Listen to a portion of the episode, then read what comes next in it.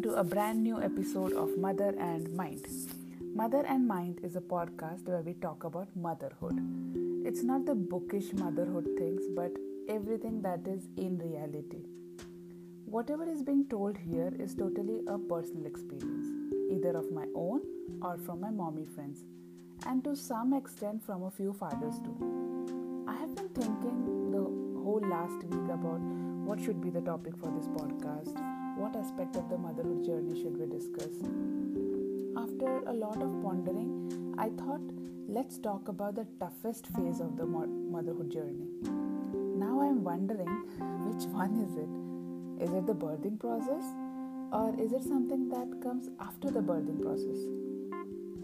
I know, I know, a few of you are rolling your eyes right now especially the ones who are trying to conceive or are pregnant, waiting for the due date, or the ones just turned into a new mom. You are going to say, Of course, the birthing process is the toughest of all. But if there are any seasoned moms here listening, they will understand what I'm trying to say. And hey, whoever you are, whichever phase you are in, I am with you. You have my full support. I know it is not easy. Okay, without taking any further time, let's jump into the podcast and let me tell you what I think about this phase, what I think is the toughest. Uh, before we start, a quick introduction for all my new listeners and the old ones, please bear with me. I am Namita Das, a mother to a toddler, a book writer, and I love to talk. It's redundant, but I can't keep myself from mentioning this. So, let's get started. Is the birthing process really the toughest part?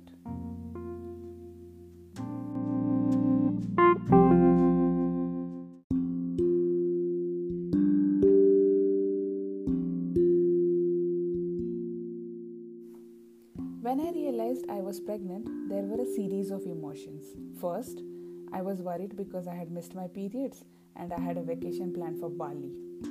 I was not okay to manage the trip just in case this red best friend of mine planned to accompany me to the beautiful land of mountains and beaches. Next, I was shocked as I had this long drawn issue of PCOD and was kind of told it's impossible to conceive with the 3 mm by 3 mm large chocolate cyst settled in my ovary. But as I held the pregnancy kit in my hand, watching the two pink lines turn bright, I was shocked. When it finally dawned upon me that I have conceived a baby, I gave out this news to friends and family. I was super thrilled at the thought that I will be having a tiny baby in my arms in nine months. As I grasped this information myself, nervousness crept in, and I wondered if I'm really ready for this responsibility, if I really should or I shouldn't go ahead. Then, after a couple of weeks of pondering and thinking, and morning sickness and fatigue, and several types of mood swings, ultimately there was acceptance to welcome this new human into our world. As we moved ahead with this decision, we finalized a good gynecologist. We regularly visited her and had our monthly checkups. Every time I went in, I could hear the tiny heartbeat on the machine we were told about the progress of the baby and everything was well. The baby was growing fine inside me. The sonograms were perfect. I was happy and i was getting plump having food cravings eating everything i wanted in the name of oh the baby is asking me for it. It was super fun. We did not even realize and the 9 months were gone in a bliss it was just a day before my due date. A thought came into my mind that everyone with who I have been talking has told me about the birthing process and what I should expect during the delivery, how I should prepare the hospital bag. But no one, absolutely no one talked about the moment after the baby is born, except what I should carry for the baby in the hospital bag. But apart from that, nobody ever told me or had any advice about being a mother raising a child. I wondered what do I do with the baby? How do I take care of it? And that I don't know anything. I was just enjoying this pregnancy, but now I know nothing. I was petrified. Then I had a C section when the baby was born. A say was pulled out of me. I was told it was a boy, and I was happy to know. I had a baby boy, and still I didn't have any other emotions at that time. After the surgery, when I was taken to my room, they again showed the baby, and again I had no emotions. At that particular moment, I thought that was so wrong of me that I don't feel anything for my own baby. Still, I didn't feel connected. Since I was operated, the hormones didn't naturally kick in to produce the breast milk, and I was unable to feed the baby.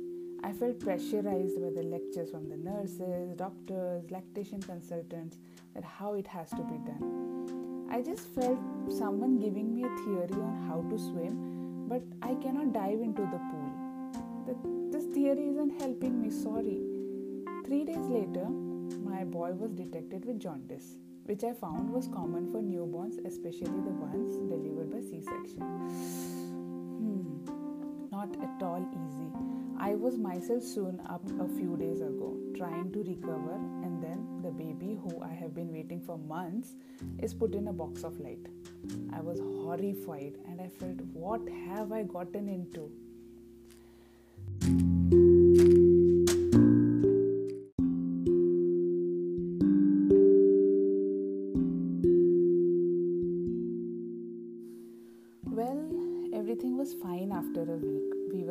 Home with a healthy and recovered baby. But wait, wait, wait, wait. The hospital rounds don't just end here.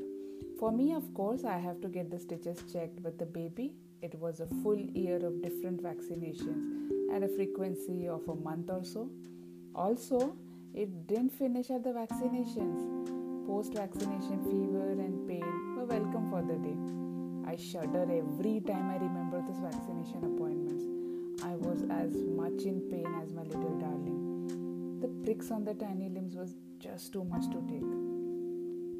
Somehow I mastered this breastfeeding with inverted nipples. that that's another issue, but we won't go into that.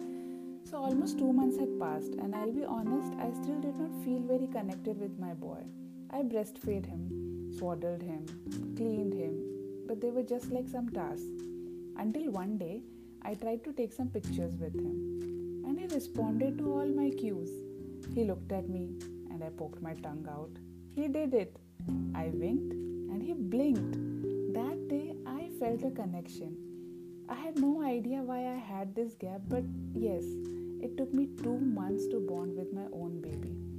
I talked to a very close friend of mine and found out this is normal and it's a sign of postpartum depression. So, if you ever feel this with your future baby or are going through this too, do not worry, consult your doctor. This happens to most mothers. It is common and can be treated, but please do seek help. Moving ahead, as my son grew, every time I felt I have accomplished dealing with a certain tantrum, ting came a new one. As kids grow, they master several things by themselves, but thanks to social media have innumerable teachers on baby led weaning. Yes, a training for you to get your child to eat on their own and eat everything. I tried that and failed. Tried again and succeeded and was happy. But then I failed again. With my boy's growing age, his food habits are changing. He likes a few foods, may chomp on them, feed himself happily, but then there are a, there are a few days where mommy has to feed me or I won't eat. How can you say no to that cute demand? But how do you sit there for an hour when they chew slowly? Yet you have to cope with it. Then another battle screen time or no screen time. Before becoming a mother, I would proudly say, No, my child will never get the screen child will be a complete bookworm. And I tried that, but it's not as easy as it sounds. In today's digital world, it's not possible not to give your child the screen. Sometimes you just need to give it for your sanity. There have been times when I just needed 15 minutes of quiet time, but my son just hung on my shoulders for attention, and the only thing that came to my rescue was a tab. I gave it to him so that I can peacefully give a visit to the loo or just lie down quietly. Then, the biggest aspect what kind of a mother are you? Are you a working mom? Then you'll have to hear things like you are running away from your responsibilities. The poor child is getting raised by a stranger because the mother cares for money more than the child. But the fact is, working moms are away from the child for 10 to 12 hours or even more depending on the job type. But these moms are constantly juggling their brains, trying to justify the compensation they are receiving while also balancing the needs of the child. Some are pumping breast milk in the restroom. Some have to attend a call every two hours from the babysitter because she's confused. Some have to make sure to leave exactly on time so that the baby can be picked up from the daycare and so on.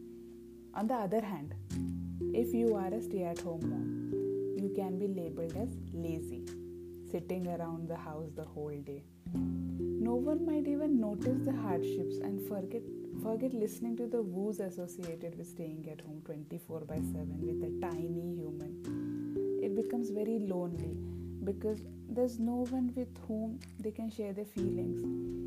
These moms are either crying alone in the shower, if at all they get time shower peacefully, or maybe mindlessly scrolling through the phone, skipping their sleep, sleep because that's the only quiet me time they get. Their whole day is spent either wiping the bummies, feeding and cleaning after them, picking up the mess made during the 3 to 5 meal times, a day's laundry of the baby, which is more than a week's laundry for the whole house, and at all times making sure the baby is safe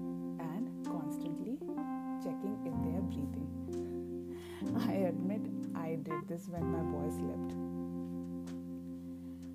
Then the biggest challenge arises just in case there are any developmental, developmental delays in the child. No two children are the same, and so no one can come up and exactly help you in this particular trial, except a few who might say, wait and see. At this time, when you might need a good professional counselor to understand your as well as the child's need, you may come across a few who would want to take advantage of your vulnerability. Yes, that happens too. I promise to take this up and share up my share my experience in a future podcast. But for now, if you do have even an iota of doubt of any developmental delay in your child, seek professional help. Take multiple opinions, but it's always good to get early intervention than wait and see.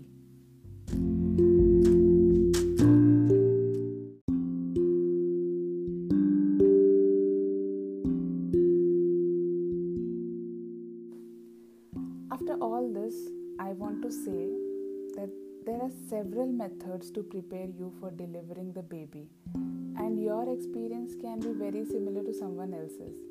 But your parenting experience might never be similar to another parent. You can anticipate what is coming your way, but you can never be sure it will be as you think it should be. No class or training can teach you parenting. Your experience will always be your best teacher. Kids are a tiny version of us. We think parenting is methodically following a process to raise this tiny human. We think we can tame them, but parenting is not taming. It is living and growing with a human who has a brain that signals and sends as many, in fact, more emotions than a fully grown adult. Raising them is principally understanding to deal with the emotions and not expecting them to listen and obey just because they were born out of you. And this, my friend, is the toughest part. Not pregnancy, not birthing, the ultimate parenting project is the toughest. I wish there was something to prepare and tell a mother that it won't be easy, that it can get lonely and depressing. You may rethink your decision and feel that you made a wrong choice but this is all a part of this journey. A baby comes with a package. If you love playing with them and listening to their coos, the repetitive playing can become frustrating and the loud, constant blabbering can get on the nerves. Yes, The same child whom you adored a moment ago might feel like a monster the next moment. But it is not the child, it is us. We are the ones who need support, care, and time offs from being parents. Believe it or not, parenting is a full time job, and like any other job, it can get monotonous and boring, but you don't have an option to quit. But what you can do is take a break. You may feel, oh, it's easier said than done, but every problem comes with a solution. We have to focus on the solution, find our support, build an ecosystem where we can shape a harmonious life. Because Similar to the pregnancy phase, this too shall pass in a bliss. We may not be liking it initially, but as we learn and master living with it, it will be gone. No more dependencies, no more mess, tantrums, no screams, silence filled in the house. And before you realize it, years later, you may be sitting here listening to me talking about empty nest syndrome.